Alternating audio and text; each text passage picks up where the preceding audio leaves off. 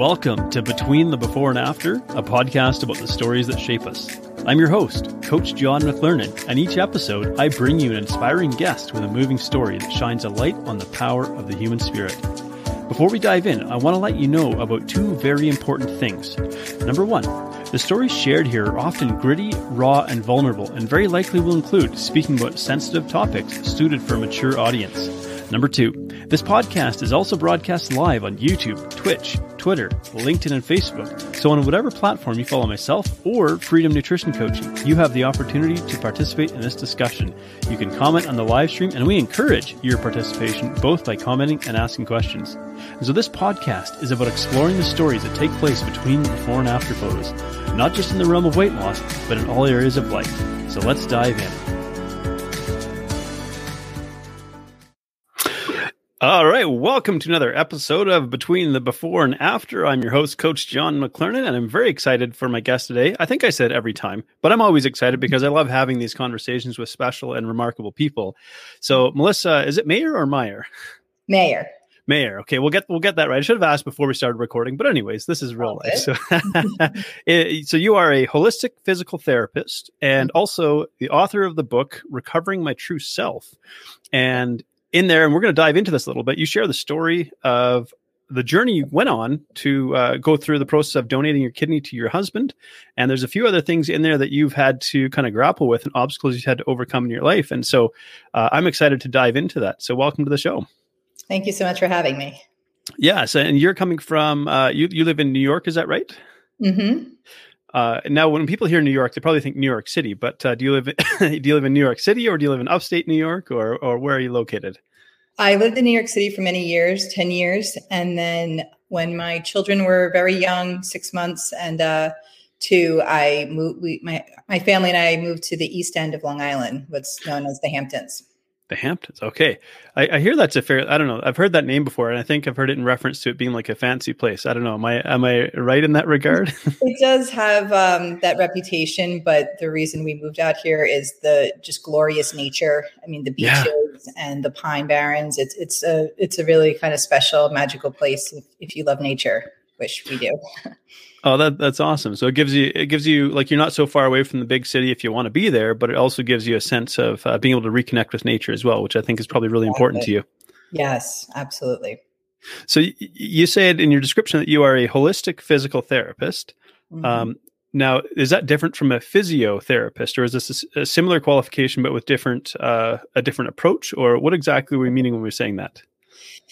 So yeah, in, in the States, we, we we say physical therapists, and I, I believe in Canada and the U K, maybe Australia, they say physiotherapists. So it, yes. it's, it's the same thing. Um, I'm a physical therapist. I have my doctorate in physical therapy. I went to grad school for three years after my undergrad and did a lot of work in the traditional healthcare model, working at hospitals, home care agencies, outpatient um, clinics, doing kind of sports rehab and things like things of that nature, and um, uh, in New York City. And then when my children were born, I, you know, took some time off to just connect with them. We moved out here to the Hamptons, and just I was reconnecting with nature, reconnecting, connecting for the first time with being a mom, and yeah, yeah, yeah, and took some time off, and then. When I did get back into physical therapy, I started um, picking up shifts at a local clinic, doing traditional therapy again, but I always had an interest in holistics. I am a certified yoga teacher, meditation, energy clearing work, essential oils, I mean, all of it I love. And I always wanted to combine the two and never really kind of knew how and how to navigate that. And then, you know, after donating my kidney and the transformational journey and just all the inner work um, through the years just kind of all came together, where now I have a holistic healing practice where I see patients privately, and we work on, you know, traditional injuries and rehab, but we also go a lot deeper, which I know yeah. your podcast and your work is a lot about, and I love it. Yeah, that's absolutely fantastic. And and for me, of course, it's it's really fascinating because uh, what I love about this is you've had an opportunity to spend time in the the allopathic medical model. Mm-hmm. Um, and in the U S, it's a little bit different than Canada because you have, well, I think probably the most complicated system in the world, or it's, it seems like it. I, I, I do not understand it, but it seems like it's a... Uh, it, it's a sickness for profit kind of model down there, where it's not necessarily the health of the individual that's prioritized, but it's, and I, I, you know, that's not to say there aren't good people within the system wanting to genuinely help people, but I mean, the way that the, the structure is set up, maybe it's really difficult for people to genuinely get the help that they need. Would that be an accurate assessment? Definitely. Definitely. I mean, you know, there's, there's merit to, you know, I don't want to say our model and, and merit necessarily, but just there, there, We, there's good quality healthcare in this country delivered mm-hmm. by very fine practitioners. I mean, they took a kidney out of my body and put it in my husband's, basically saving yeah. his life. So um, yeah. Yeah. I'm certainly a fan of um, traditional healthcare models um, and, and the quality care and the very dedicated professionals that we have that, I mean, I've been working during a pandemic. My husband's a physician. Yeah. So yeah. I, I certainly um, don't like to knock um, traditional healthcare. I mean, of course, our system and the for-profit, you know, the healthcare companies, pharmaceutical companies. I mean, obviously we have a huge problem in that arena, but in terms of individual healing, you know, I tell people the traditional healthcare model is a great place to start when you're sick. You know, you feel sick, go to the doctor. Yeah.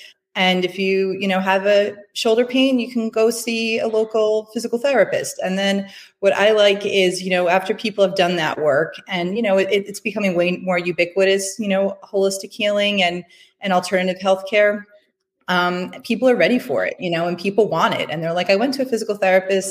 I saw my, I, I was doing some neck pain and back pain exercises, but I just don't feel like I really got to where I need to go to. And then I say, well, now you found the right person, and people find me and we do the work, and, and it's great. So I think it's a good place to start, but mm-hmm. thankfully there's so many, you know, people that are, are shifting, and people want that shift. And it's, you know, it, it's exciting. It's an exciting time, I think, in um, alternative healthcare. Yeah. What I, I mean, what I'd really love to see is more of a blending between maybe holistic and, and allopathic, where we start to see people as, as a whole rather than as like a discrete unit. Now, that's not to say there isn't a place, let's say, for example, you would have worked probably quite carefully with a nephrologist uh, in terms of getting ready to uh, donate a kidney. And we're going to dive into the kind of the, the story and that, that, that personal journey as well here as we go forward. But, you know, maybe to that kind of specialist, you're a kidney, and to maybe a cardiologist, you're a heart, and to a pulmonary specialist, you're a set of lungs. And it's all these sort of disconnected dots in a sense. And it can, maybe can be difficult to get kind of connected connected care in a type of system like that. So you can get very, very powerful, very specialized care, very highly trained individuals. So in that sense, it's really, really uh, amazing. But maybe sometimes there's a struggle to sort of connect the dots between the care. And that's eventually what leads people to someone like yourself. Yes, absolutely. And, uh, and you're right. I mean, and, and I think one of the biggest problems too is, you know, why can't healthcare cover some of these alternative therapies? Why do they have to be paid for out of pocket? And that's mm-hmm. a big problem, because it becomes like a very kind of privileged situation if you can afford to have, you know, a, a meditation coach or, you know, to do right. some things like that, mm-hmm. where it should be, these are things that we all need. You know, we all need to care for our mental health and our bodies as a whole. So I think that's probably the most unfortunate part of our system, is that, you know, it doesn't cover any of that. You only get covered for very, very basic stuff if you're very, very deathly ill in the emergency room.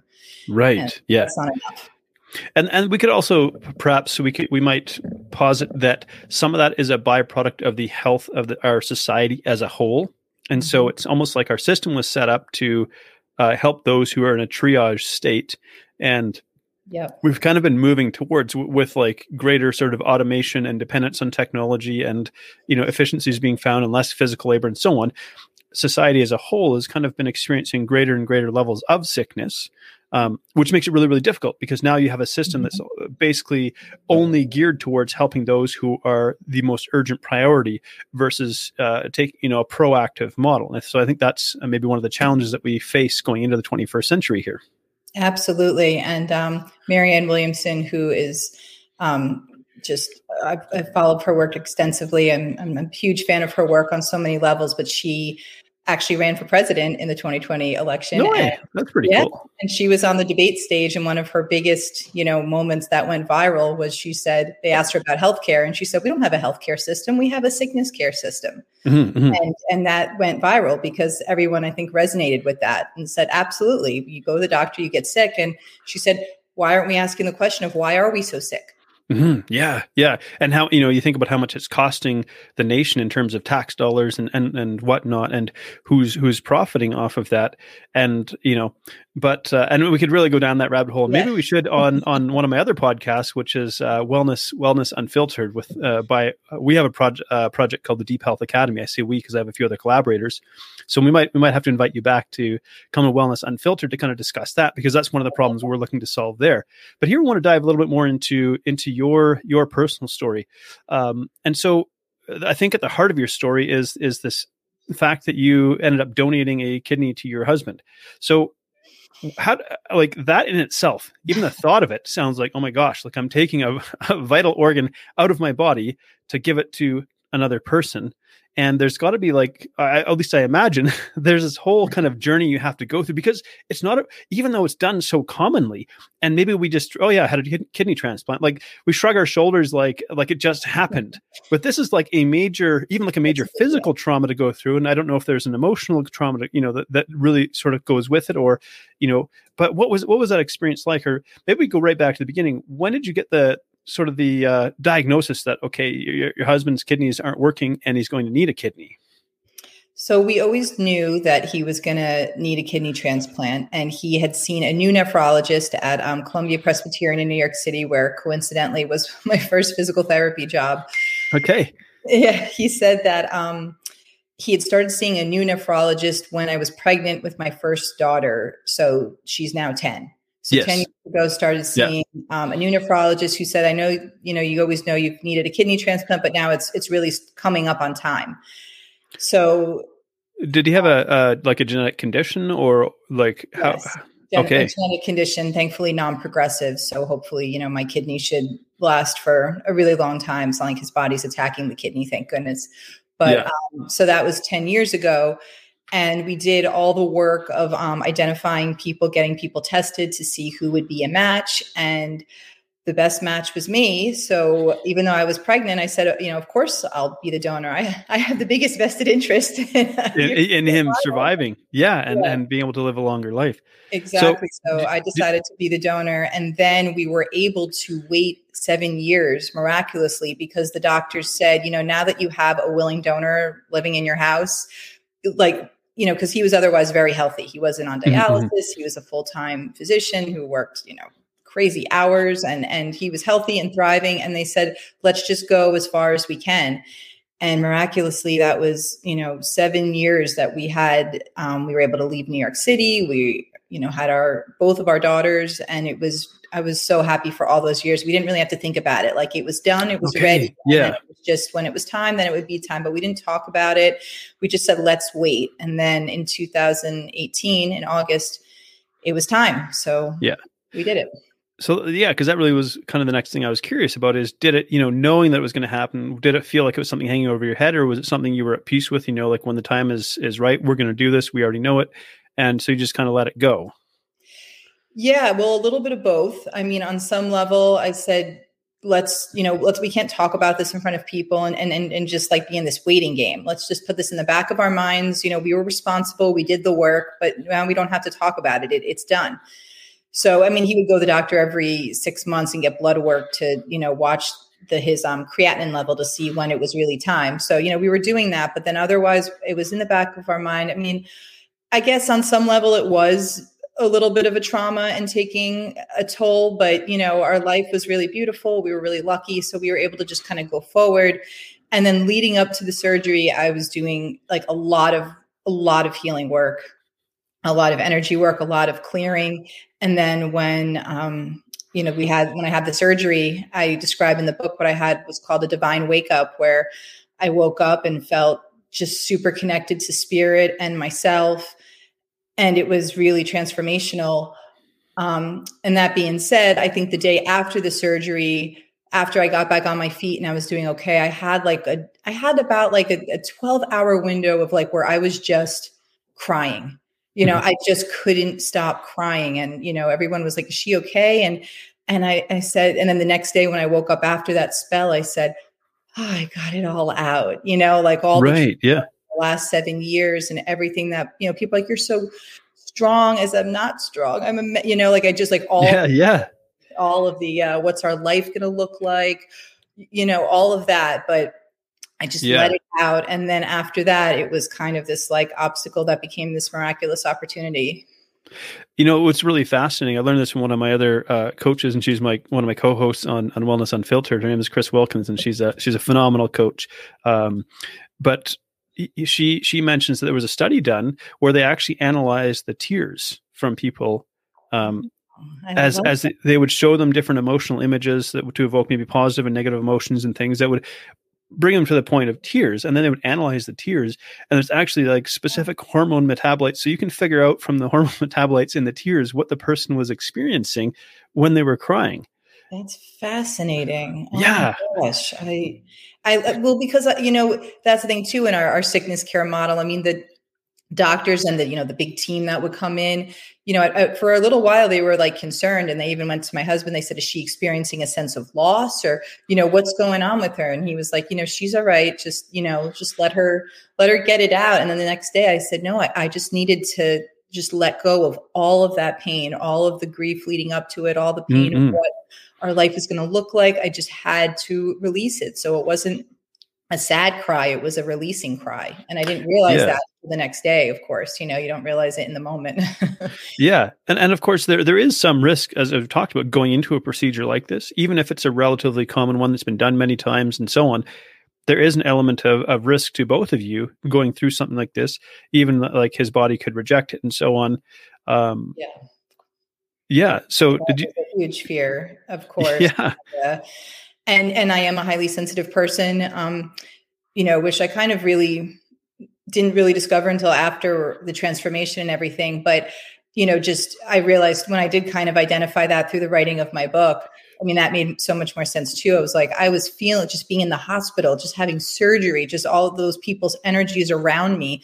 I was feeling that so intensely. And I just had to just like release so much of that. Hmm. Well, I imagine that, that like the people that were that were a part of your care team and, and surgery team and whatnot, like I, I, I imagine them being very good, very caring professional people oh, who, oh, you know, yeah. th- all of them want to see you pull through this, you and your husband pull through this as well. And so, uh, you know, I, I just can't imagine like what they experience, you know, especially the last couple of years, uh, there's just kind of the toll on them and, and uh, wanting people to, to make it and witnessing the, the, the challenges and trials that they did. So if you are, uh, maybe you're an empath of sorts where you, you do feel other people's energies, that that's a lot to try to take on and process. Yeah, absolutely. Absolutely. I mean, the care team was fabulous. I mean, we had top-notch care at one of the best hospitals in, I mean, I'd say the world. And mm-hmm, yeah. You know, they even have donors stay in like the V I P part of the hospital. And when they wheeled me up, they were all clapping at the nursing station. And I, I was still coming off of anesthesia. I said, why are you clapping? And they're like, you saved a life today. And I was like, oh, I didn't really think about it like that. I'm just trying to survive surgery and hoping my husband is too. But, you know, they were they were wonderful. But even that being said, I mean, when you're just in a hospital and being woken up for vitals every several hours and being injected with a blood thinner, oh, that was, that burns, you know, I mean, it's just, it, it's just, if it's, you, like I said, if you're really, you know, my husband, he was pretty good with that stuff. He works in the hospitals all day and he doesn't really let that get to him. But, you know, for someone like me, it was, it was a lot to process. Yeah, fair enough. So if we, if we take a step back a little bit, one of the things that you mentioned, um, because maybe you had, you had some challenges going through maybe adolescence, teen years, uh, I don't know if that spilled over into your early twenties, and alcohol played a role in that. Um, And I don't know what level of dependence you experienced with alcohol, but, and maybe you can, you can share that a little bit, because at a certain point in time, you made a decision to stop consuming alcohol. And so I wonder if you could share just a little bit of backstory around that. Sure, sure. Well, like I said, I, you know, I'm a highly sensitive person, but I mean, it was one of those things that it's like, it's so obvious all along, but you don't realize it. You know, when someone tells you something thirty the years hindsight later, is twenty twenty, you know, oh, yeah, I, I was there all along. How, how did I miss it? Yeah. But, exactly. But it was just a part of you. But it was, it was true. I mean, growing up, being highly sensitive and not knowing what that was or what that meant, just, um, you know, kind of struggling with finding, I mean, I had a very loving family. I grew up mm-hmm. in a very, you know, a privileged home. So I was very fortunate in that regard, but just finding my voice, feeling a lot of energy from lots of different people and not knowing why I did or why I felt things so deeply. And then entering high school and coming across alcohol, it was like, oh, this wonderful thing that I was able to just like numb all the things I would feel. Mm. And I could go into parties and be around people. And all of a sudden I felt comfortable, and it was, it was wonderful. you know, I, yeah. I loved it, and it was such a helpful tool. And then I ended up going into college, and I grew up in New Jersey, but then uh, moved down to South Carolina. So I was in this new world, and then alcohol was there again. And, and it was wonderful, and it, and it helped me. And then it wasn't, and then through the years, I mean, I would never say, I would never call myself an alcoholic. I mm-hmm. got my college degrees. I had a family. I mean, I was, I was doing okay. I was doing well, but um, I guess it was a week before the surgery. I said, you know, I'm, I'm not going to drink right now. I'd had a glass of wine, and my mind, I, I was always very highly sensitive to my mind chatter too. That's why I did right, yoga yep. and meditation, because my mind chatter would just felt like sometimes I was like wanting to run away from something that was in between my ears. And it was, and it Which was is hard. No possibility. Yeah. yeah. So I remember um, I just had this kind of destructive round of mind chatter the week before the surgery, and said, I- I'm not going to drink. I mean, I need to be clear. I'm having surgery next week, and I- I've got to stay detoxed and focused. So I didn't drink. And then I had the surgery and the, you know, this really radical spiritual transformation. And then afterward, after the surgery, they told my husband not to drink for three months. And I said, they said, you know, you don't have to go three months. You're not on immunosuppressives or any medication. You know, a couple of weeks would probably be good in your best health. But so I said, well, no, I'll do the three months with my husband. And then I did after three months. And they said, you can have, to my husband, you can have a drink here or there now at dinner. And I said, no, I said, I, I'm, I, I'm not, I'm so clear. I can feel things. I felt that, you know, that divine transformation. I was writing so much, and it was all kind of coming out of me. I said, this is really exciting, like how I'm feeling things. And, and, and I realized I did go to a couple A A meetings, because I, I did really like the work of, I always liked self-growth work, and, mm, you know, yeah. around people at the meetings, I'm like, wow, this is really profound work that the people here are doing. So I liked that support, but it made me realize that I was numbing myself for so many years with alcohol. And then when I stopped drinking, I realized too, I was doing it with food, because yeah. I never really yeah. looked at food, because I always looked at alcohol first. But then when I wasn't drinking, you know, then it was like a yeah. big focus on, uh, well, now you, you know, you can get rid of alcohol, but you can't get rid of food. So I've had to, and I, I yeah. I have to like really look at, you know, am I, am I numbing myself with food? Yeah. And, and I can, I can very much enter into that as a, a, I would say recovered binge eating food addict. Um, that can be a, a huge challenge for people, because, you know, we don't require alcohol to sustain life. Exactly. You know, if somebody, if, if it was wiped off the face of the earth and we never had it again, the human population would probably be okay. But food, on the other hand, we're faced with all the time. We're, we're confronted with, we're given cues to eat, there's social pressures to eat. We use hospitality, celebration, and so on. So that can be really, really difficult, especially if it becomes the tool to replace. And and I think now, even in our digital world, we have so many more emotional anesthetics available to us. That can be food, that can be alcohol, that can be illicit drugs, that can be video games, social media, Netflix. There are so many avenues of escape. Why do you suppose it is that we pursue these avenues of escape rather than feel what we feel?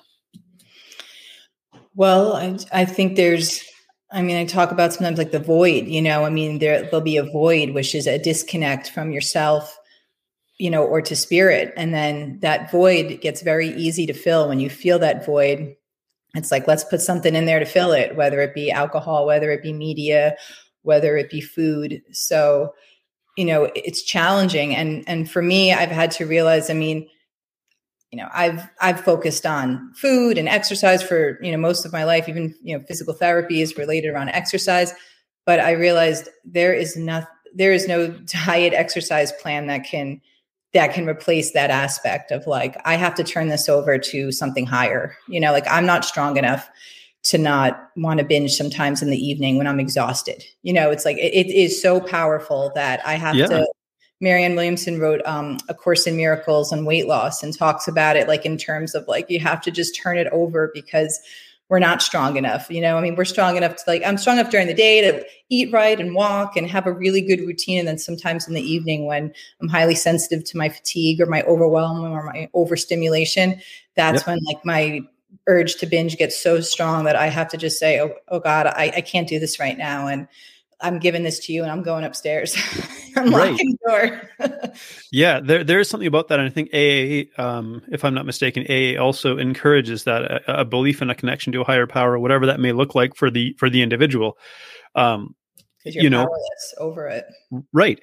And and when we look at it just from a purely psychological and neurological standpoint, it makes sense, because when we reach the place of decision fatigue, when we reach emotional and cognitive fatigue, we default to kind of our midbrain, our more emotional brain, and to our sort of primal, or sometimes what is referred to as your reptile brain, where these decisions are not being made on your best long-term interests, but rather immediate gratification in the moment, escape from discomfort, rather than, you know, it's higher level thinking that allows us to say, I'm going to delay gratification because of a deeper, bigger purpose in my life. Exactly. Very well said. Very well said. And it's so true. That's why it's not just like your nice little toolbox that works during the day may not work at night. And you have to yeah. really like go a lot deeper with why you're doing this, and and then turn it over and and really just kind of go deeper, because it, it's it's a day-to-day challenge. So a little bit earlier on in in our chat here, you used a couple of phrases and terminology, and we kind of just passed over it. But I like to I like to go back and revisit that, because I think it's helpful for those who might be watching and it might not be terminology or language they use, to try to maybe put a practical explanation to it, or, or a way to express it, and somebody who might not understand this or follow this, uh, what it might mean to them. So you talked about, like, I think uh, energy clearing. Um, And and some kind of uh, like emotional cleansing, that sort of thing. What what does that process look like, and kind of what are you referring to when you, when you use those terms? Well, I mean, I wouldn't describe myself as an energy clearing practitioner per se. I mean, I do um, myofascial release. So I'll, you know, when I'm working with someone specifically, I mean, I'll try and, you know, release. I mean, I, I truly believe, and I've come across how um, emotions and tension can be stored in our body, and especially in our tissues, in our fascia, and our yeah. soft tissue. So when I do um, work on people, I mean, I just think about how I'm releasing um, the tension from their tissues, and then like waterfalls, I mean, just clearing it out and just clearing it away from them. So it, it can't harm them anymore. It doesn't have to, they can just let it go and really let it go. So I guess, you know, when I think about energy clearing, I think about that. And when I was before the surgery, I had done a couple of um, energy clearing sessions, like people had done them to me. And those were really yeah. great, because those helped clear like all of, you know, the fear I had stored up in my body, and and just like things I had going into it. I had one intuitive say, uh, I literally see spirit wrapped around your organs right now. And it was just this way of thinking, like, all the energy in my body that, you know, the energy that isn't useful, let's clear it away. And then all the connection that's in there can be used for really transformational purposes. And it was very exciting. So for for someone who might be like listening uh, and listening after the fact, like what what is actually, like, the question might be, how does someone actually clear energy away? Because we we can say, use this terminology, like I, I had this energy clearing, or someone did this energy clearing for me. What does it actually look like in the moment? What does that process look like? And maybe what does it feel like? Because I, and, and why I ask this is, can I imagine there's going to be people that are going to listen to this, and they might listen to it with a degree of skepticism or, or curiosity or something like that. And so what, what does that look like in the moment, and what does that feel like? So, I mean, you can definitely work with an energy practitioner who, like, kind of through intentional work helps channel and clear it through you. But I'm also a big fan of, you know, you don't need a third party to do healing and clearing. I mean, just through the breath, I mean, just with an inhale, connecting to yourself and thinking about, you know, bringing life force and energy into your body, and exhaling, releasing anything in your body that doesn't serve. So it can be done as simple as that, through just the intention through your breath, or it can be done more formally with, you know, people that have training in that work. And, you know, I always have to, I always have to kind of add that people that you work with, I mean, they are maybe called healers, but the healing is done through you. It, it's done, and, and you can tap into that at any moment. Like, you don't necessarily right. need a party to do that. So just through the breath, just on your own, or if you want to go deeper with it and get help, you can, you know, contact people that, you know, people that do craniosacral therapy or mediumship, intuitive kind of readings, things, things of that sort. So is this sort of like a, if somebody's helping you, like a guided process, do they give you some sort of verbal guidance to it? Do they place their hands on your body? Like w- It can be done remotely. I mean, there's definitely, I've worked with practitioners remotely, or you can work with people that will kind of gently put their hands on different energy centers in your body. If they work with the chakras, um, the different energy systems in your body, they might clear with just kind of hovering a hand over those centers and kind of doing like a a guided, you know, meditative kind of process like that. So, you know, it can be done. It, it's really a very broad um, kind of concept, energy clearing. It can be done very specifically through those processes, or it can be done remotely. Hmm. So, so then if you would, if you'd indulge me a little bit, as a, I'll share a little bit of my personal circumstance here, because I think it, this is why I'm a bit curious about this. So I just, you know, I have a physiotherapist in Canada that I see here, and she does uh, a practice known as somatic experiencing. I'm not sure if you're familiar mm-hmm. with that. Mm-hmm. Um, so I, I have a, a hip issue that's plagued me in particular for the last couple of years.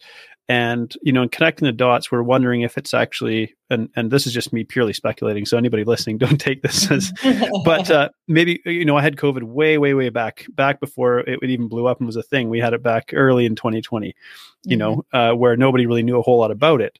Now we came out of it on the other side pretty good, but one of the potential or suspected symptoms that, are, that is long haul is a type of like myalgia, where it goes after uh, maybe parts of your body that have been previously injured and where there might be a, a sort of an underlying weakness. And so I've had two motorcycle accidents and a car accident. All of them happened like almost twenty years ago now. Like one when I was eighteen, when I was twenty-three and twenty-four, and yeah. I've just ticked over forty. And after, after having COVID, this hip issue started to show up. Mm. And I've, you know, I've seen a chiropractor, a physiotherapist, a massage therapist, an osteopath, a craniosacral right therapist, uh, left. Mm. And so And and they keep, and I've had x-rays because I was I'm like, am I getting osteoarthritis? Nope. Bone looks totally fine. Had, had ultrasound. Nope. Can't find any structural deficits. So it's been a bit of a puzzle where we go, okay, like what, what is, what is going on here? And so my osteopath, you know, he said like, he, he's pointed me in the direction of this, this lady who does uh, somatic experiencing, and just this idea that there is potentially something connected to the nervous system or mm-hmm. some other reason. Like, yeah, you can dig around in the fascia, you can dig around in the muscles, uh, bust up some scar tissue and stuff like that. That's a pretty brutal, like sort of painful process. But the point being is it, it seems to return. Right. And we, you know, so it's like, yeah, sure. You can keep going in there, digging around, breaking it up, all that kind of stuff. So Uh, that, that, you know, it sort of connects in some dots here. I'm just wondering, is this something that you might in your work, or some that, that does something similar you're describing, uh, work on in sort of a different way or a different level? Absolutely. Absolutely. So, I mean, I would start, you know, by definitely working with some of the fascia in that area and some of, you know, letting go of some of the physical stuff, but then absolutely like doing some clearing of any energy that's stored up in those tissues, trauma from the accidents, Um, you know, either one of them, and then, or, or trauma through the years, and then, you know, having COVID and maybe like, um, just having that kind of mess with just like, you know, your, your root chakra, your safety, your well-being, and then like that getting stored in there.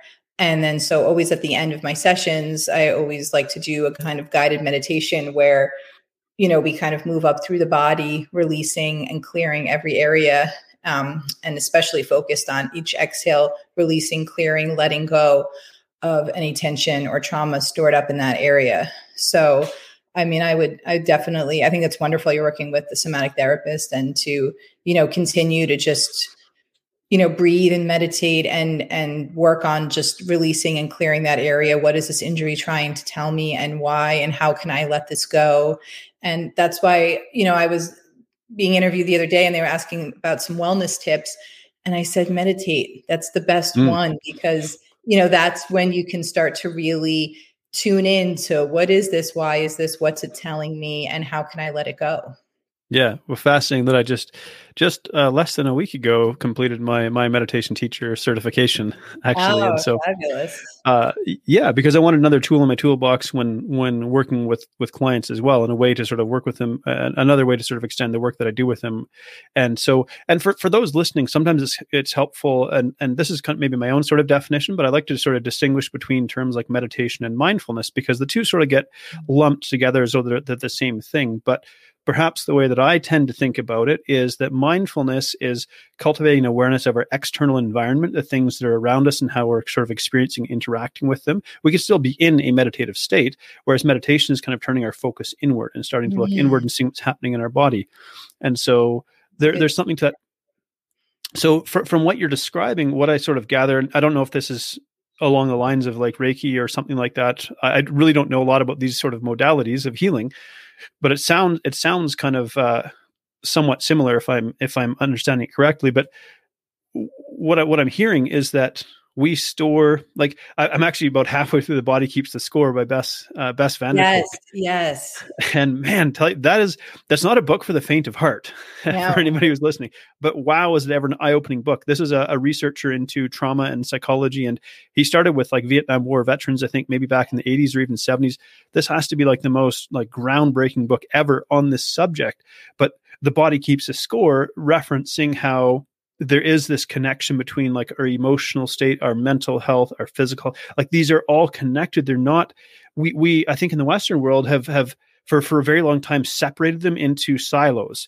You know, yep. This is your mental health silo over here. This is your physical health silo over here, and so on, without recognizing that they really aren't separate, that we're this interconnected uh, being.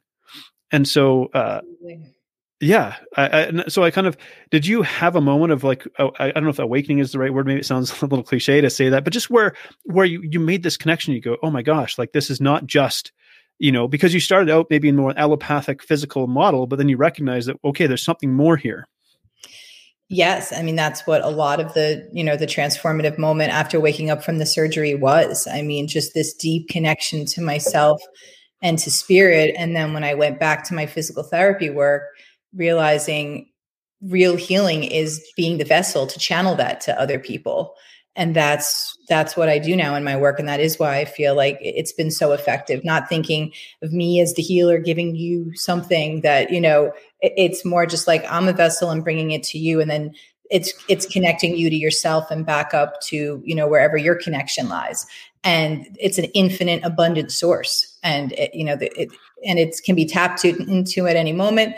And the healing is so deep and profound, it can overcome, you know, really anything. So I think that that book, you know, I was kind of referencing that a little bit about where I said, I believe tension is stored in the body because, you know, mm-hmm. there's the whole psychological and, you know, physical medicine model now around tension being stored in the body, and learning how to go deep and really help clear and release it through, you know, meditative processes or th- through very specific guided processes. So I think, I mean, you're on the right track. I mean, mm-hmm. going through all of that and now being with this, I mean, I, I can just sense that, you know, you're going to, you're on kind of the cusp of real recovery with that, because you're tapping into the real deep underneath it all. And that's amazing. Yeah.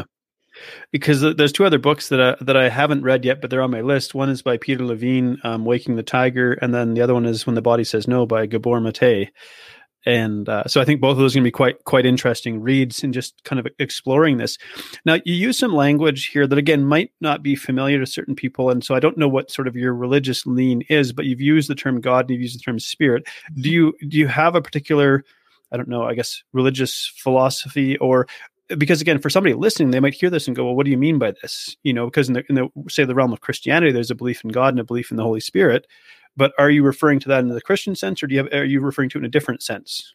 Well, I'm a student of A Course in Miracles, and um, that I think is my guiding spiritual principle. And prior to the surgery, I mean, I was considered myself spiritual, but not religious. I grew up in a Christian family, but then turning to yoga and meditating with, you know, in a more kind of Buddhist and Buddhist centers and things, you know, just kind of went very broad.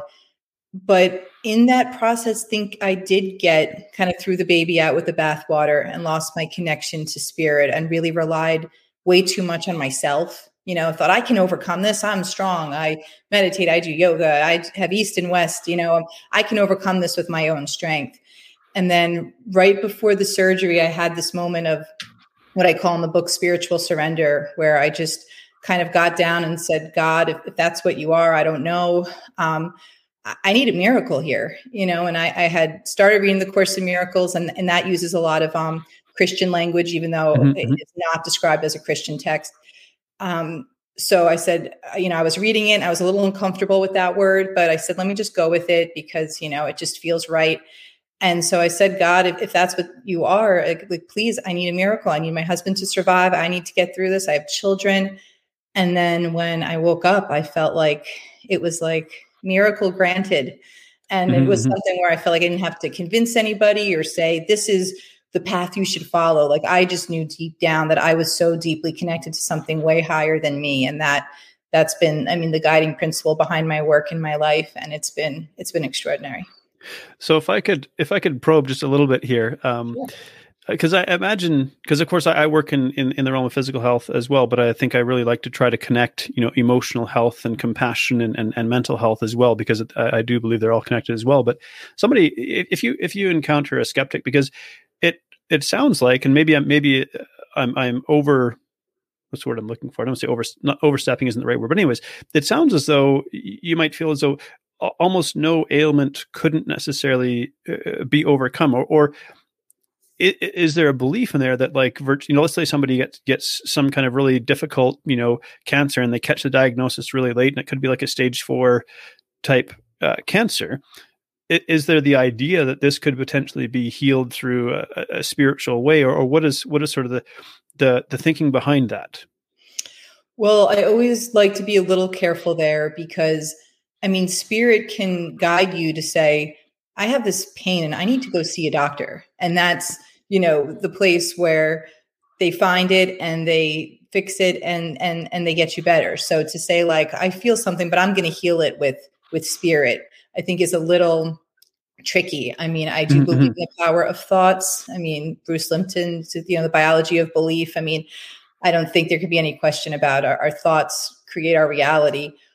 However, um, I think we have to be careful in thinking, oh, if I was more spiritual, then maybe I wouldn't have got this cancer diagnosis. Right, that's right. Really, that's just it's and it's un, it's unnecessary, because once you get the diagnosis, you need to connect and you need to you need spirit to help you get through that process. So it's not a time to feel like shame that, you know, I wasn't spiritual enough, or spirit could fix this without chemo.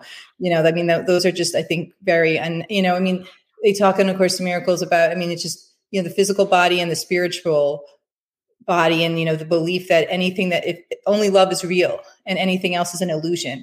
So, you know, the, the love you feel for yourself is what's going to get you through that, that physical ailment.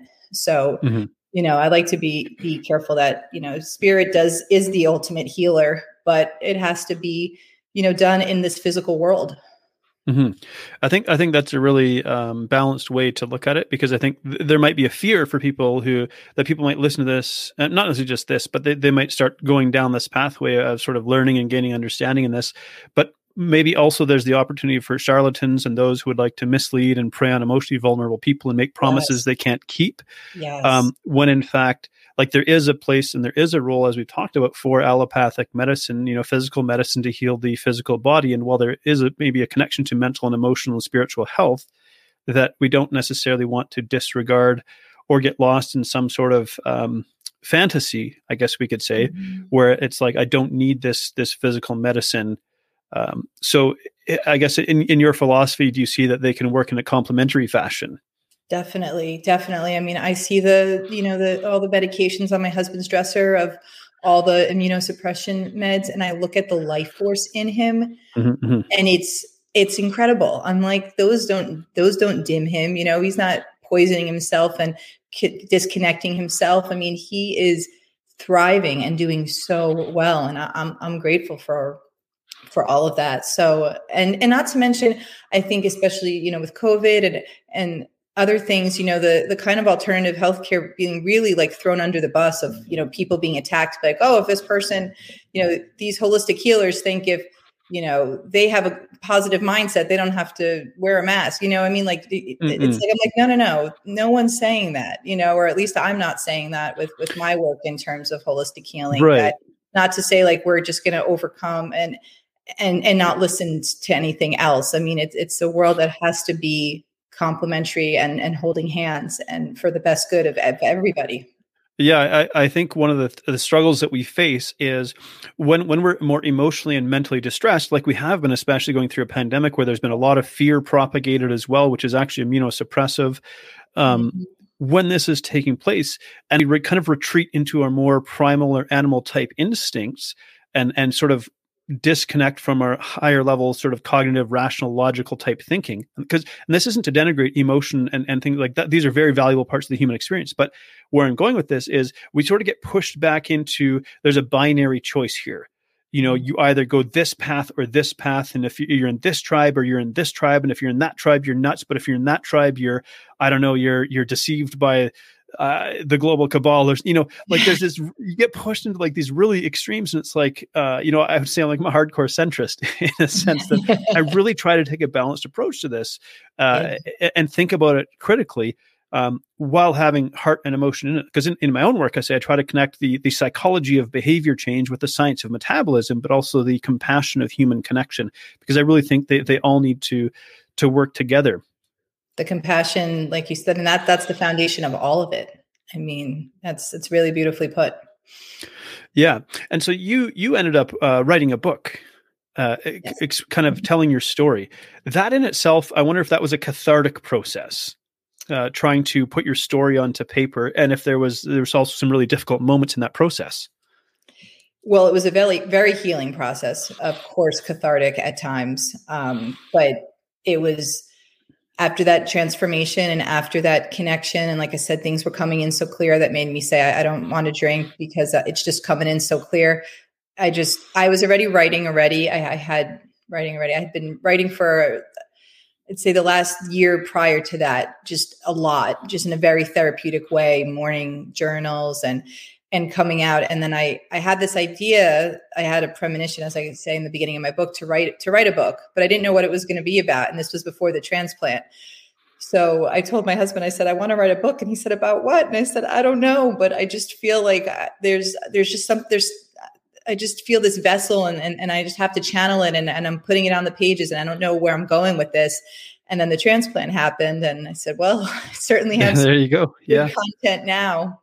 And yeah. then afterward, I just, it was, it was very healing once, you know, we got back home because we stayed in New York City after the surgery for a month.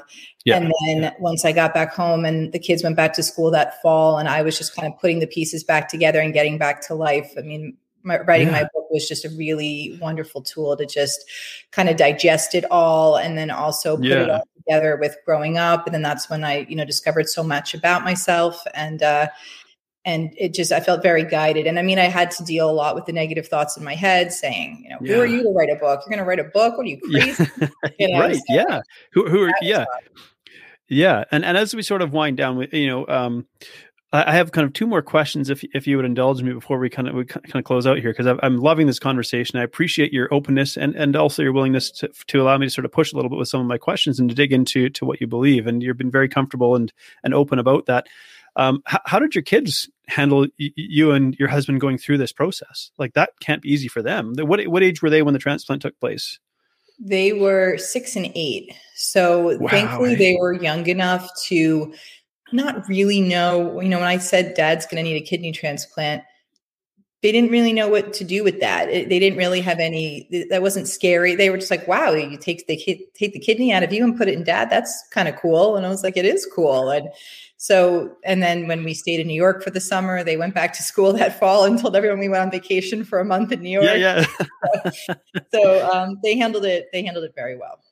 And and I gather they would have had maybe somebody caring for them when you and your husband are going through this process and, and yes, whatnot. Yes, we have four amazing grandparents that um and, and lots of family and friends too. So yeah, we had a lot of support, which was so essential. Mm. So with with this last question, I wonder if you wouldn't mind indulging me, because we've talked about really maybe the power of of these different ways of creating healing in the body. And obviously there's more than one. There's, you know, maybe physical, there's emotion, there's mental, there's spiritual ways of sort of creating some healing in the body. But in some cases, that isn't enough. Uh, somebody will pass away at, you know, forty-three years old or fifty years old or something like that. And they weren't able to overcome this this illness. What is kind of your interpretation of this process? Because there might be some out there who would think, well, I guess they didn't have enough faith or or, or things like that. But h- how do you see that kind of uh, playing out? How, how would you interpret an experience like that? Yeah, I mean, death is part of life. I mean, it, in, and and death is a transition. And and, if, you know, a spiritual transition. So, I mean, just, just like birth, I mean, birth is, you know, a spirit entering the world, and, and death is a departure. And, and I mean, I'm not saying it's not painful losing loved ones. My gosh, I mean, it can be horrifically traumatic and, and, and so much to deal with, but at the same time, you know, just kind of connecting with yourself and through spirit to help guide you through that, you know, and saying, you know, I feel lost without this person, and, you know, please, like, be, be here with me to help me through this. And, you know, ask for signs, ask for communication from, from their spirit, because they, they will come back and they will guide you, but they also need to be asked. And that you also have to make sure you feel safe and say, you know, I, I want to make sure it's in a way that I feel comfortable. So, I, um, so I certainly don't think, um, you know, departure has anything to do with lack of connection to spirit or, or to anything mm. like that. I mean, that, that, that's, that's an unfortunate part of life, but it's, mm. we need, we need our, we need our spirituality to get us through these things. Yeah. And maybe why, why I posed that question is, I, I would say it's maybe a, a thought of mine or a concern of mine that, uh, if we go down this path, that there could be the potential to become very self-absorbed, and so get this idea that, well, because I'm like, in one sense, we all are very special and very unique, and, and life is precious. And, and each one of us, I believe, brings value to this planet. But there can also be, I think, particularly in Western culture, maybe we've witnessed the rise in sort of self-absorption because of the, you know, the, the rise of social media and so on, where, where we think, well, this isn't fair that this is happening to me. And, you know, you think about even like, you know, someone dying in their early twenties of cancer, and you'd think again, you know, this isn't how life is supposed to play out, and, and so on and so forth. But, uh, maybe there's a way, you know, I wonder if, if we can sort of escape from this self-centered approach, or this, and I hesitate to use this word because it's not a clinical diagnosis, but almost like a type of narcissism where we, we but really I think self-absorption is a better way of expressing it. You know, h- how can we sort of break free from this self-absorption and maybe just recognize that life isn't necessarily going according to our plan, and that's okay, or maybe even a positive thing if life continues after death? Well, I mean, you touched on a lot. So, I mean, yeah. I mean, I guess, you know, in a, in a Course in Miracles, it, it talks about, you know, we're, we're all children of God. So none of us, you know, so you're no better, but you're certainly no worse than your neighbor. Um, mm-hmm. you know, so, I mean, in terms of like the narcissism of I'm better, I'm worse, you know, none of us are any better, but none of us are any worse. I mean, there's room mm-hmm. in, in the light for all of us, and we're, you know, we're all special beings. Um, and then, so, And then I'm trying to think of the second part of your question. So that was the part that, that touched on me on narcissism. Yeah, really, really just this this concern of of people sort of misinterpreting or maybe misunderstanding sort of spirituality in a way that it, it becomes a very self-absorbed way yes, of being. Okay. You jogged my.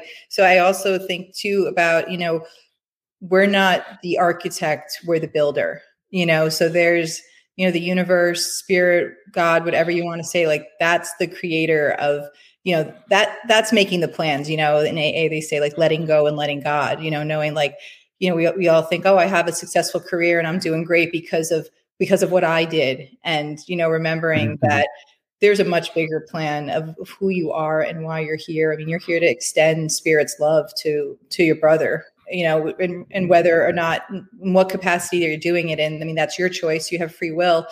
But at the same time, to think, to rely on your own strength, that you're the one who's doing it all. It's like, you're not doing it. mm-hmm.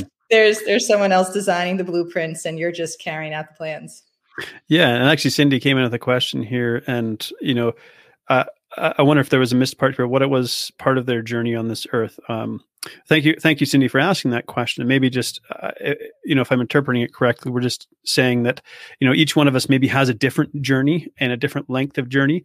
And maybe just because we say, okay, the average life expectancy of someone in North America is seventy-eight years for men and eighty-two years for women, that somehow that's our entitlement or our allotment. And that really isn't a guarantee. And maybe what we could say is this is all the more reason to try to live in the present moment, because we don't know when for each one of us that that mo- that final moment will come. Absolutely. God's time is in the present moment. You know, we live one present moment at a time. Yeah. Well, Melissa, thank you so much for being so generous with your time and with your openness, um, sharing your story, um, and, and indulging me My in... what I think were were sometimes difficult difficult questions. I really appreciate your willingness to to engage in that way. Uh, if people want to connect with you, if they want to if they want to read your story, if they want to learn more about you, or even maybe work with you, where do they find you? So uh, w w w dot melissa mayer dot org has um, information about how to get my book, about the holistic physical therapy sessions I do. I have blog posts, podcasts, and, mm-hmm. and all sorts of things on there at melissa mayer dot org. So that's a good place to see it all. Awesome. Yeah. And we'll, we'll include that in the show notes as well. So uh, to close out the show, then uh, maybe you have some final words of wisdom that you could, uh, well, let's put this on your shoulders, some final words of wisdom to share from what we've talked about today, just to encourage people as they're moving forward. So yeah, they, there's a quote by Latsu I heard not too long ago where it said, um, he who knows others is wise. He who knows himself is enlightened. And I think about that, that, you know, we're we're here to to learn who we are, because once we learn who we are, then we can really serve others and, you know, our, our purpose best. So, you know, just go go on that journey of, of figuring out who you are and why you're here. I love that. Thank you so much. And thank you, everybody, for tuning in. And uh, we'll chat again next week. Thank you so much for tuning in to Between the Before and After. If you've enjoyed this episode, please like, share, subscribe, or leave a review, because that helps this podcast to reach and inspire more people. I love exploring the stories that take place between the before and after, the powerful experiences that shape who we become, and I love human potential. I love the possibilities that lie within us. So whatever you may be up against, I hope these stories inspire you, because if you're still here, your story's not done yet, so keep moving forward. Anyone can come from any place of brokenness and destitution and build an amazing life.